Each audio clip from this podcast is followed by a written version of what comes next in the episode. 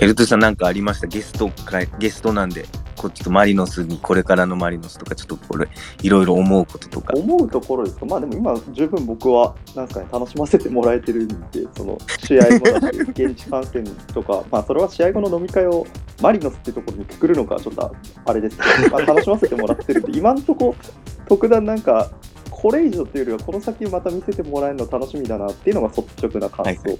はい、で、え、はいし試合後の飲み会楽しいめっちゃですか？楽しいですよ。あれが一番楽しいですよ。あれが一番楽しい、正直言うと。いや、だって、おもろいじゃない？ですか。なんか、あれが一番好きです。で、まあ、一個、マリノスっていうか、なんなんて言えばいいかな、ちょっと言葉を選ばせてほしいんですけど、なんかやっぱりマリノスと鹿島を両方見てると、もちろん同じベクトルでは見見ないんですけど、なんか、やっぱり鹿島にちょっともっとやってほしいなみたいな感情を抱えることが多々あるんですよ。なんかもっとこういうことをやってほしいなみたいな。そうそう、ちょっといいですか？うんうんうんはいそう。あの、せっかく L2 さん読んだんで、はい。まあ、マリサボもちょっと気になってるところではあると思うので、はい。まあ、鹿島の話を少しね、聞きたかったんですよ、僕も。あ、了解です。ちょっとい。短い時間でもいいんですけど い、や、よかった。ああのの、5試合ちゃんと見直しといてよかった。その番外 番外編として、はいまあ、ゆそういいね岩政鹿島が何を狙っているのかっていうところと、多分はいみんな気になってるのは、バイラーってどうだったとか、はいはい。えっと、その前で言うと、誰だっけ、ザーゴ先えーあ、そう、ザーゴとか、その、であと、岩政監督がよく言う鹿島らしさって何なのかみたいな。生。はいはまあ、ちょっとざっと、まあ、はい気になってるところではあると思うんで、みんな。い。はい。ちょっと番外編としてお話ししていただけたら。わかりました。はいいいね。エルズーズさんが出た意味があるあのゲストの。唯一俺が存在価値ありそうなゾーン。いやいやいや、そんいやないことないやいや、そんなことないです。何言ってるんですかね。えーまず、まあず、まず、はいままず、多分どこまで遡るんですかね。石井さんが監督やってたぐらいまで遡るんですかね。えーっと、もっと限界突きつけられたのって、個人的には僕はセレーゾの時なんであちょっと。話が文脈、まあ、本当にざっくり話すと、ジョルジーニョの時にちょっと今までの鹿島と違うことをやり始めた。ジョルジーニョが。2012年の監督やってた。まあまあ、ちょっとじゃあそこの辺はざっくりいくとして、まあ2012年のジョルジーニョからちょっと変わってきたと。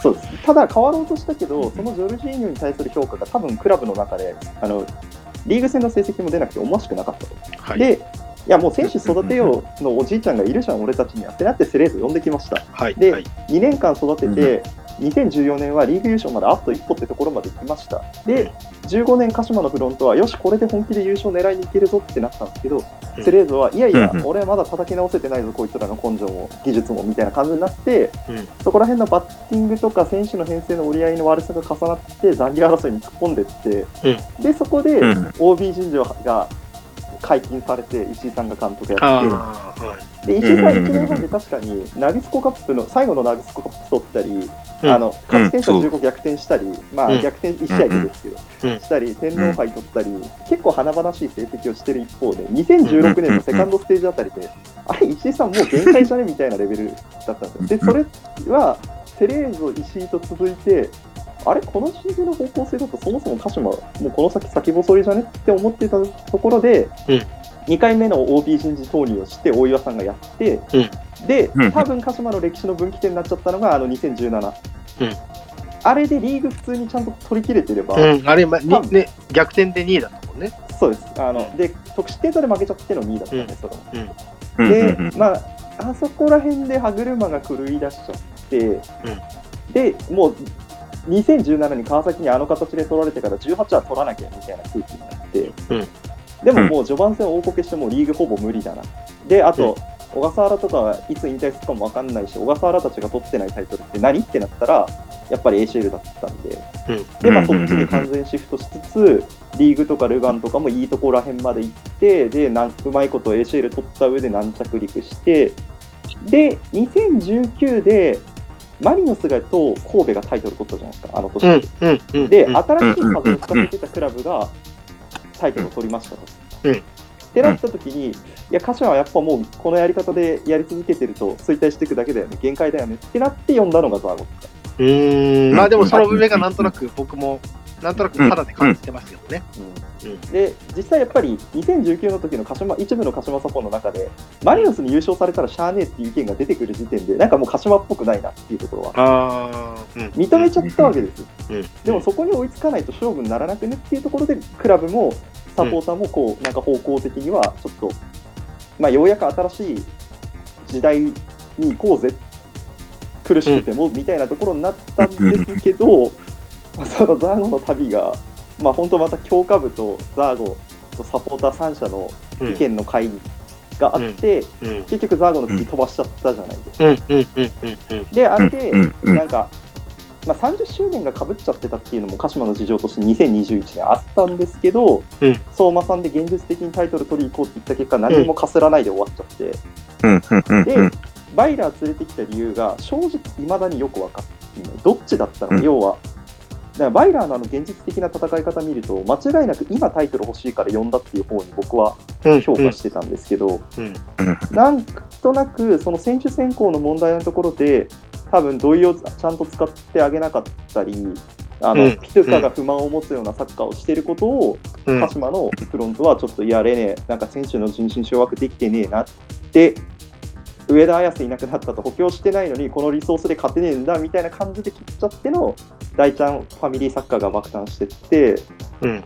でまあその大ちゃんはリーグ戦1勝しか去年確か2勝か2勝しかしてなくて、うんうんなんなら、あの、あれですからね、大ちゃん就任以降、ホーム福岡戦、去年の、初陣の。で、うんあの、コロナでボロボロのホーム福岡以外勝ってないですからね、ホーム。うんそうそうだもんね。そうそうでそうそう。まあ、そんな中で半年、本当に大ちゃんに任せていいのかなっていう不信感もちょっと渦巻きつつ、でもまあ、オフ挟むとサポーターって、まあ、なんだかんだいろいろ忘れるもので、まあでも、大ちゃんで頑張ってこうねってなって、じゃあ、だ当の大ちゃん本人が何を考えてそうかなっていうところを、僕なりの考えで言うと、うん。多分あの半年間はバイラーのサッカーをある程度引き継がないと形すらなりようがなく終わっちゃうから、うんまあ、そこはもうある程度引き継ぎながらやってった、ただ最後の23試合で4123とかやったりしてうん。あれもしかして大ちゃんがやりたいのってこの辺っていう意思表示かなっていうところで1回2022年は終わりました、うんうんで、ウィングの藤井連れてきました。で、うんセンターフォワードか、まあ、セカンドトップか分かんないけど、とりあえず知念も連れてきました。で、アンカー役に佐野も連れてきました。あ、これで4123確かにやるんだな。うんってことは、4123でもっと今の体制でもボールを保持する方向にシフトというか、そこもちゃんと取り組んでいくんだなと思ってうん、見てたら、上田と庄司が帰ってきました。うんできなくねってなって、うん で、ただできないなりにプレシーズンにいろいろ取り組んでたっぽいんですよ。で、うん練習とかで取り組んで、プレシーズンやった結果、まあ、J2 に大惨敗したわけですよ。うん。もう、もうコテンパンにやられてて、特に水戸相手とかに。うん。あったね。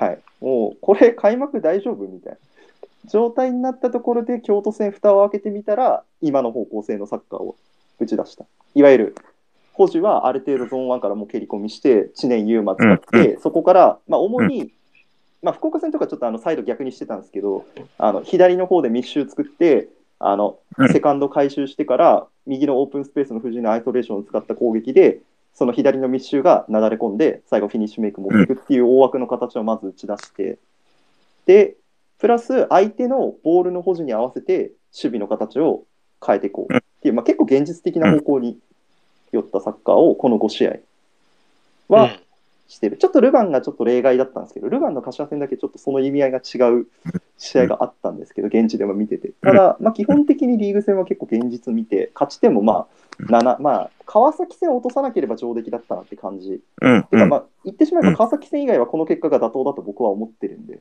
うんまあでも、僕は理にかなってるなと思って見てましたよ。今日、えっ、と、前回のプレビューでも言いましたけど、はいはい。だって、上田庄司、まあ言っても蹴れるし、はい。あの、早川も長いの蹴れるから、はい。そこを知念で収めてっていうところはすごく理にかなってるなってめちゃくちゃ思いましたけどね。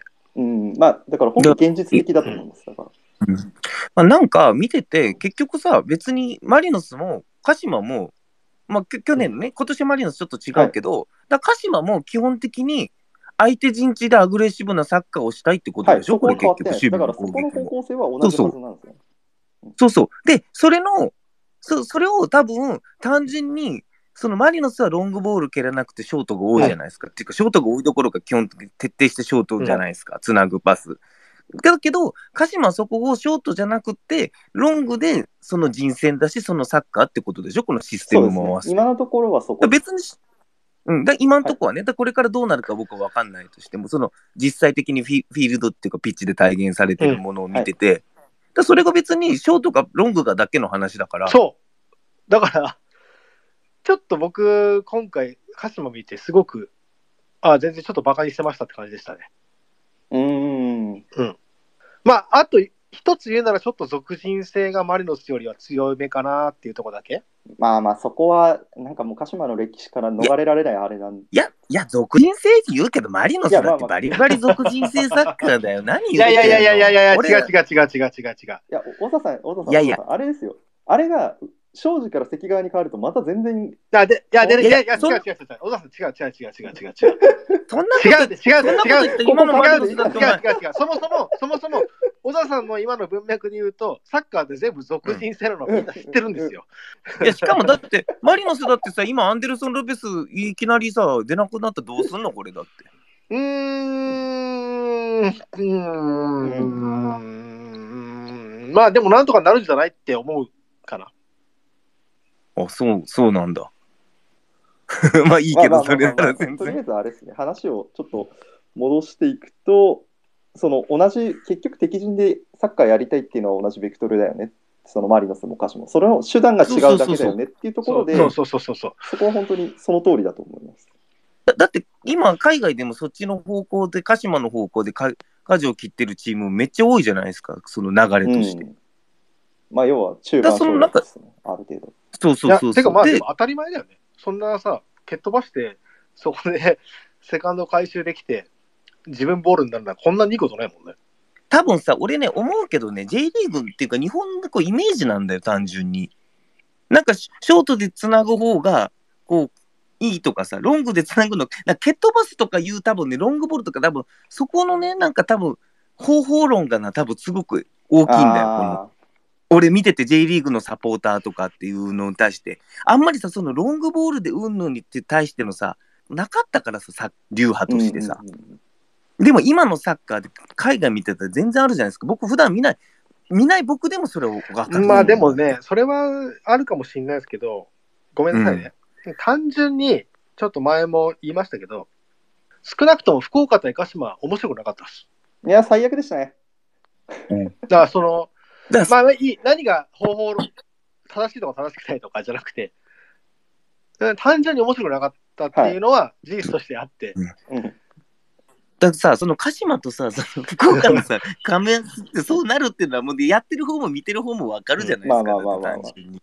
だって、福岡もそういうチームだからさ、だってそこそうはさ、そうそうそう。そそうこ、その、なんかサッカーってさ、単純に思うけど、両チームのさ、その、どうしてもゆ譲らないスタイルがガチ合わさった時にさ、絶対、その、まず想定して変わらなくて浮かぶもんってあるじゃないですか、はい単純に。はいよっぽどのことがない限り。だ鹿島とアビスパが戦った時にそうなるっていうのは多分分かってるし、特に今季のアビスパはさ、442のスライドじゃなくてさ、もう完全にファイブバックでって言ってさ、より、よりさ、陣地回復も決まってるし、うんうんうんっていう感じだし。一応ね、俺、マリノスの、まあ、フロント含め、チームスタッフ含め、まあ、素晴らしいなと思うところは、そこはやっぱりエンターテインメントとして、面白いサッカー、プラス勝てるサッカーでやってると思うんですよ。うんうんで、だから別に鹿島とマリノス当たると楽しいんですよ。まあ面白いさっき言ったように面白いただ、あの、前進の仕方が長いのか短いのかっていうだけの違いで、うんうんだからこういうチームが当たると面白いんですよね。はい。うんで、僕今質問来てるけど、じゃあこの中距離のパスの正確性ってとこで、僕はキーパー早川使ってると思うん早川は素晴らしいんだよ。早川。うん、だからこれ素晴らしい。だからこの、僕、この鹿島が早川になってるっていうのは、やっぱずっと今シーズンっていうか、あの気になってて、で明らかにこの早川がけ、ね、蹴らせてるというか、もう後ろで3作るでしょ、ここのツだからーセンターとプラス早川で。早川が蹴れるから、みんな上がれるっていう。うんそうん、だって中盤で下ろすと1人減るからね、うんそこで単純にね。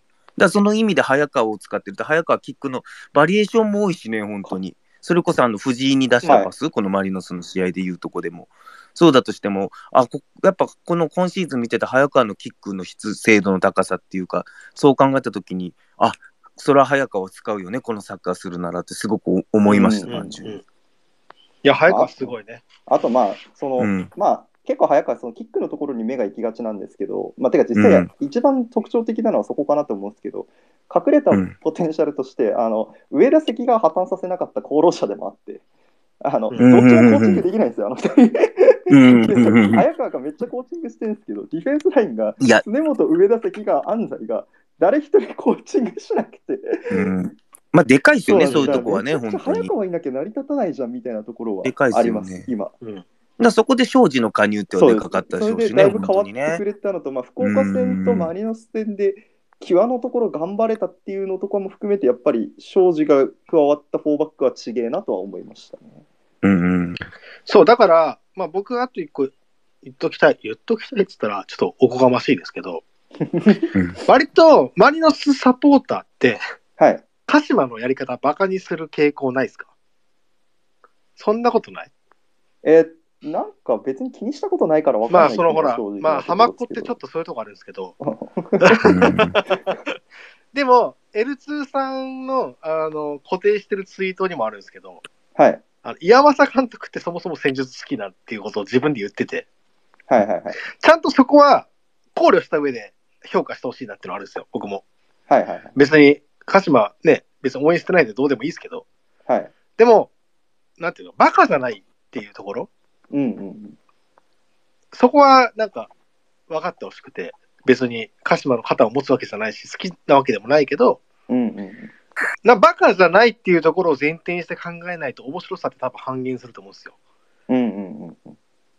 なんか、あどうせ鹿島でしょみたいな、脳筋なサッカーやってんでしょみたいな。っうんていう、なんかこう、先入観から入ると、多分、面白さ半減しちゃうんじゃないかなと思います。それはマリノスサポーターに対してってことですかまあ、だけじゃないけどね、別に。まあまあまあ。まあ、でもさ、俺、俺根本的にさ、うんこのさ、なんでさ、俺らがこんなんさ、あのこう、毎週毎週やってるかっつったらさ、その根本的に、まあ、分からんけど、OJ さんがどうか分かんないけど、俺、その一般的にさ、サポーターが思ってるイメージってのはさ、ただサポーターが思ってるイメージっていうだけでさ、なんだろうね関係ないんじゃない？それって思うんだけど、いつも。まあ、だから、あの、なんていうかな。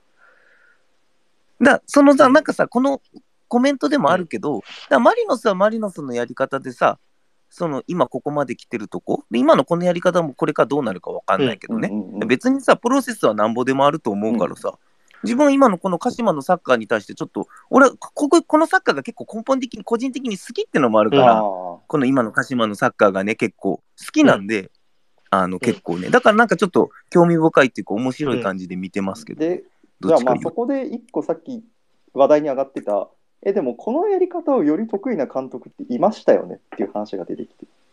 ああ、まあ、そこはだから、鹿島サポーター目線でしょ？だし、うん。そもそも岩政監督はいろんなところで、うん。あの全局面のベクトルでやっていくっていうスタンスの考え方を打ち出してるんですよ。うん。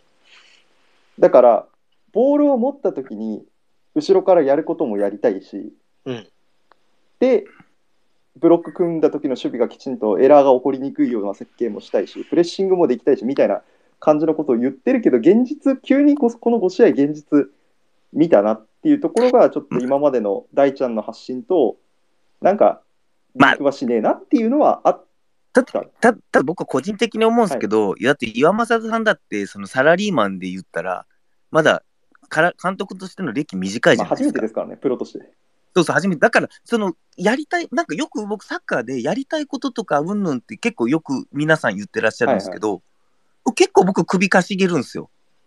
だってサッカーじゃない場面とかで会社とか自分たちの場面でその常に常にそことの葛藤って絶対あるじゃないですか。でやりたいことをでそのできる場合とできない場合が最初のシチュエーション単純にあるじゃないですか。はいだって自分ができるそのしたいっていうメンバーの意思疎通ができるやつがいるかとかそういうメンバーがいいるかとか、でいなかったらじどうやってもできないしだそのやるまでにも実践っていうか相手を相手のとやりながらしかできないしで岩政監督の場合はね今初めてっていうか新人監督だから監督やって自分も日々勉強だと思うから、ななんかそこはなんかこう、あれじゃないですか。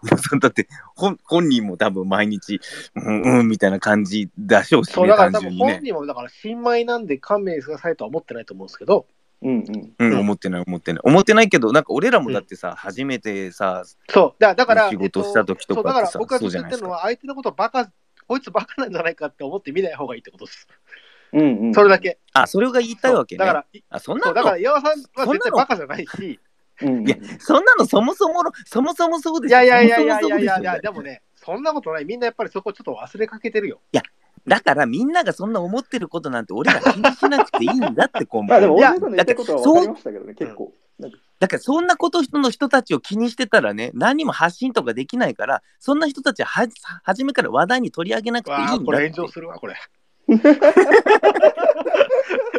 いやだってそうでしょ。だな何のために俺らが毎週毎週さ、こうやってサッカーのことを振り返ってるって言ったら、自分たちが好きなことやってるからですよ、そんな。自分たちが興味ないことをわざわざ話題に取り上げる必要ないじゃないですか、そんなこと。時間の時間も精神も全部無駄でしょ。俺嫌だ、そんないやいや、はい、はい、時間さ。ごめんなさい。すみません。失礼しました。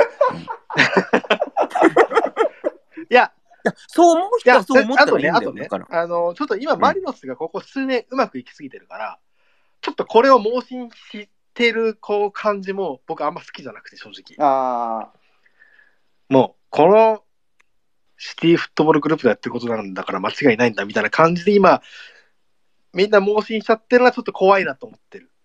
それは俺と小田さんがどうこうじゃなくてね。あ、うんうん。あまあいいんじゃないですか、そう、だいいいんじゃないですかって言うんですけど、いや、僕はもう嫌っすよ。うん。もあ、う。いやそうなんだ。あの違う違う違う違う。なんか今日違う議題になってきた。あ、でも違う議題になってきたんですけど、なんか、まあでも、まあ、遠からず近からずですよ。うんその、要はまあ、浦和だって鹿島だって、やっぱりフロント、サポーター、現場と、やっぱり違う方向を向いちゃってうまくいかないことって、まああるよね。うんうんうん。普通ねありますね。うん。うん。普通あるで、普通は。そんなことだらけでしょうね。そうで、マリノさんは割とまあ、ここ数年うまくいってるから、うまくいってるからって、あんまり安心しない方がいいぜって言いたいだけです。あそれをじゃあ、OJ さん、ちょっとみんなにバンチ、バチコンって今今言った、今バチコン言った、今言ったから。あ、バチコン言ったのか、今ごめんごめんごめん。今言ったから。あのうんそう。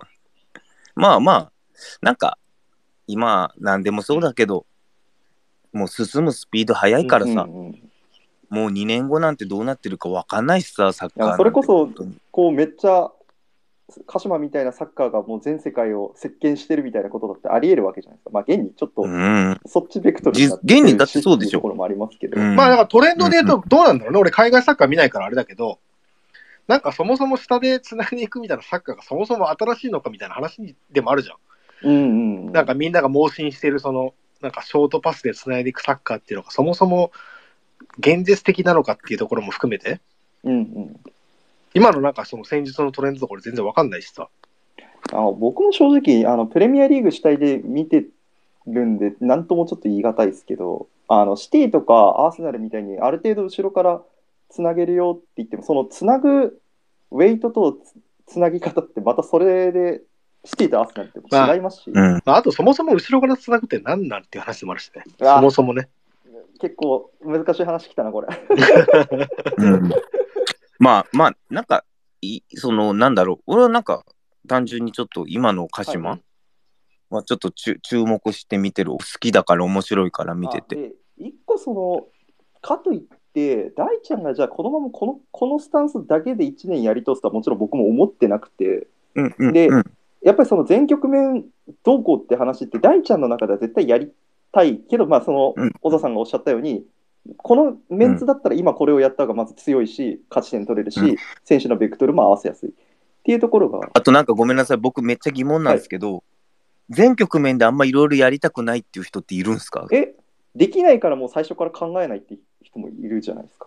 あまあまあ、だからそういう人はいるけど、理想としてはやっぱみんなやりたいんじゃないですか、ね。あ結構最近指導者とかコーチやってる人とかと結構話すんですけど、まあやっぱり やるからにはそこはみんなも思うんじゃないですかっていう話を結構するんですよね。その全局面をやるっていうその考え方、やるっていう意味は違えども、なんかそのやきやさっき今言ったみたいにその大ちゃんがどういう目で全局面何をやりたいかっていうのはこれから分かってくるってことなんですかね。そうですね。あの、こいや、れから、だから、ううんんとね、小田さんのそれ、ちょっと僕、いいですか、個人的な質問、えっ、と、意見ですけど、うんうんうん。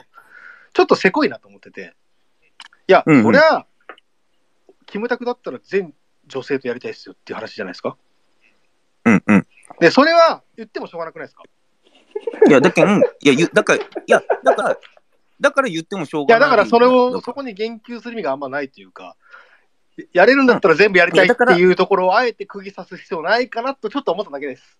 らいやいや、だからその岩政さんが全局面何をやりたいかっていうのは、その、なん、何なのかっていうのは、まだ分かんないってことなんですよね。もちろんね、新人だから。そうですね。その、まあ、本人自身が多分模索してると思うし、そこ、そこそまあ、のものを。ですよね。でう、ん。いや、なんか、捉え方変えれば、今でも結構全局面いろいろやってるのかなって気ああ、もしなくなるほど。もないんでそういう。こと僕が言ってるのはそういうこと。ごめんごめんなさい。や説明不足でそこは。うんそうそうそうそうはいそう。いや、今も、今も十分全局面でいろいろやろうとしてるっていうか、やってるなって感じにも見えるんで、はいはい全然。そうそう、僕はね、単純に。確かにね。そこはなんか、うんハッとししました、今。うん、なんとなくっすね。だって、やっぱ佐野海舟が入って、知念が入って、藤井がいて、早川いて、ね、で、庄司も上田もいてっていうので、結構守備も攻撃も、今、なんかシステムとか左右入れ替えながら、ボールの送りか、込み方とかも変えながら、結構、どの局面もいろいろやってるのかなって補感じ。強が明確なんですよね、マジで。うん。うん、うん、もう、ドンピシャの補強しかしてないようにしか僕は見えないから、すごく最適化してるなと思いましたけどね、うん。今季はね。やりたいことやろうとしてるなと思いましたけどね。うんそれ、あの、前回のプレビューでも言いましたけど。うん。うんねねだけどなんか、まあ、次の対戦の時に、やっぱ佐野海舟がいる鹿島とやりたいなって感じは。いや、佐野海舟いる鹿島があってほしいっすね。あの、夏怖いわ。そなこっすよね、確かにな。確かにっすよね。怖いです。ちょっと、だって J2 の町田で半年、怪我とかなんかオバトレでいなかった選手が開幕戦から出てとんでもないパフォーマンスしてってのを見て、いや、これ、夏でいないんじゃないかなって思っちゃいましたから。でもなんかあり得るっすよね、今の佐野海舟をちょっと見て。怖いですね。ちょっと、あの、ほどほどに休みながらやってほしいですね。あのあんまりこう、市場に引っかからないように。ちょちょっとあいつなんか、稼働率そんな高く年所でみたいな、こう、疑心を抱かせる程度にはちょっとお休みいただいて。なるほどっすね。実はそそうでもないよみたいな。あのね、低いよみたいな。そういうの大事もうちょかもちょっとあ、の60分までしか動けないから、多分ヨーロッパではきついんじゃないかな、まだみたいな感じで半年ぐらい延命して、まあ、冬にもうこれ以上無理だなって、偽装無理だから送り出すわっていう。いやまあでも今の若い子は一月ごとに成長しちゃうからね。んなんなら佐野海舟1試合ごとレベルですからね、怖いですよ、見てて。いうんや、うん、すごい。なんか、だでもマリノスもね、それに関しては夏でもまだだ、ね、つ夏誰かっていうのは常にね、うんこう今つき、つきまとってるとこだと思うんで、まあ、なんか今の J リーグのこういうチームでそういう優秀な若手をがいるチームはやっぱ常にそこはあるんじゃないですかね。うんうんそう、だからでもね、本当にザ・クラシックって感じの試合でした。まあ最後まとめるとそうです。なんか、うまい。うまいわ。おじいさんこううまいわ。まとめ歴史というるうまいわ。線がうん。ぶつかってましたね。そう。うん。いや、だから、あだから鈴木今もあんな熱くなるし、うんうんまあ、鍋子もあんだけ熱くなるし、うん。あれをうんなんかこう、ふと捉えないでほしくて。だって、オールドファームとかもっとやばいじゃやばいっすね。ん。もうワンプレー、ワンプレー全部荒いし、うん、で、ワンプレーワンプレーごとにも各サポーターから怒号が鳴り響くわけじゃん。はい。だからすごいいい試合だったと思うよ、本当に。う。うんん。うん。で、なんか、しかもね、今のこの鹿島のような、こう、サッカーの仕方、うん結構長いボールを放り込んできてね、競り合ってってなったら、それは1対1のなんていうんですかね、単純なバトルっていうか、成否を分けるし、そこのセカンド回収がい大きくね成否も分けると思うから、まあ根本的にサッカーのスタイルとして、やっぱそこが一番大事なサッカーになだから鹿ってくると思島うしはね、やっぱりすば素晴らしいところとして、やっぱり戦闘スタイルなんで、うんうんうんうん。マリノスはどっちかっていうと多分今までそんなことはなかったんだけど、うん。でもこの試合結構頑張って、割と張り合ってたと思うし、だからそのマリノスが、俺その、その戦闘スタイルにも、相手にも、例えば1-0とか2-1とかで勝つためのが、このこの4-2守備うんうんうん。設計なのかなって思ってるのよ。で、それってよりさ、その、ツーセンターだったりさ、まあ、サイドバックもそうだけど、とにかくこの最後の局面とこ、例えば1対1のとこだったりとかそうだし、そこが多分すごく問われてくるじゃないですか、うんうんうんシンプルに。あと、本当強さとかフィジカルとかさ、で、これをさ、今鍛えるっていうのはすごく、こう、マリノスの後ろのせ、まあ、後ろの選手だけじゃないけど、すごく大事なのかなと思う。だからこ、この、このマリノスがこの4人の守備だったからこそ、この試合ってそういうところがより目立って面白かったのかなって気はするんですけどね。まあでもね、本当に角田もそうだし、畑中もそうだし、まあ、木田、うん田部もそうだし、やっぱあの強度で先頭を伝える鹿島とやり合えたのって多分すごく経験になるんじゃないですかね。うん、うん、うん。めっちゃ思います。だから僕は鈴木山大好きです。改めて僕あれですよ、中立視点で見て、めっちゃ、めっちゃすげえな、この選手って思いました。いや、大好き。あの選手大好き。あの2-0ってやっちゃうところも含めて大好き。いや、ああとさ、あと、悲しいかな、俺らどっちかって鈴木優馬タイプの人間だからさ。もうね、まあまあ、辛いけど辛いけどさ、そうなんすわ。ね最高。えもうおじいさん、おじいさんとかもうほらの、飲み始めて2時間後になったらずっと鈴木優馬あそう、みたいなずっとオラオラでやってましたね。どうでしょう？ねえ、すぐに違うとか言われるしさ。俺も言われたな。あ、一個、一個、一個ごめんなさい、長くなってるけど、エルトさん、ちょっと質問が来てます。この歌詞まで荒木はどこにはまるでしょうかって質問が来てます。いや、俺それも聞きたかったし、荒木なんならうち来いよとか思ったりしちゃったけどね。えーっと、現状、岩政さんも結構悩んでると思います。まず大前提として。あ、大あ大ちゃんも悩んでると思います。で、大ちゃんも悩んでる中で、ルヴァンカップではトップ下気味に置いてて、うん現状のスターティングメンバーの中だとファーストチョイスとして使うのがまず難しいのかなっていうのは、ちょっと感じてます。インテリオール、まあ、インサイドハーフに置いたりするにしては、ちょっと攻守におけるスピード感とか強度の部分がどうしても、まあ、あと、ボール持ってない時における動き方とかがどうしても苦しいのは事実ですし、うん。でかといって今のやり方でトップ下に置くかって言われるとそれも違うので。今のところはジョーカー枠として進んでいく段階になるかなという感じでどこかの段階でそのメンバーが入れ替わったりそれこそ佐野会社が例えば夏いなくなったりした時に荒木を中心に据えたやり方の方にシフトするっていうところがまあ現実的な話としてはあるかなと思いますね。ただもう迷ってるのは大ちゃんから感じます。どう使おうかなって。うん。うん。ここがあるので僕からこうなっていくんじゃないですかっていうのもちょっと話しづらいのが本音。でも、その土井翔馬も含めて、この形になっちゃうと、あんま合わなくなってくるって言ったら語弊はあるけど、まあ優先度は今のいるスカットでちょっと下がっちゃうところはしょうがないかもね。確かに。うん、まあそうですね。そこで言うと、荒木より土井の方が、このマリノス戦で見せた感じでいくと、その鈴木優馬へのサポート感とかで彼の負担を減らしてとかができるので、土井翔馬はまだ今のやり方の中にも入っていけるかな、あのそのまま入っていけるかなと思ってて、僕も同意は合うと思はいました。い、で荒木がやっぱりどうしようねっていうのは、今シーズンも、そのそれこそレネ・バイラーの時もそうですけど、こっちの方向性だとどうしても付きまとうし、まあ、荒木自身がこっちのベクトルにめちゃくちゃ合わせてムキムキになって、じゃあ荒木亮太郎なのか、それはみたいなところもちょっとあるので、まあ、結構難しいかなと思ってますね。うん、ありがとうございます。現状としてはジョーカー枠になっていくんじゃないかなと。確かにですよね。いや、だってやっぱりね、どのチームだってその、あとね、監督、方針が監督変わった監督でね、二十何人全部変わるってわけじゃないですからね、はいどうしてもね。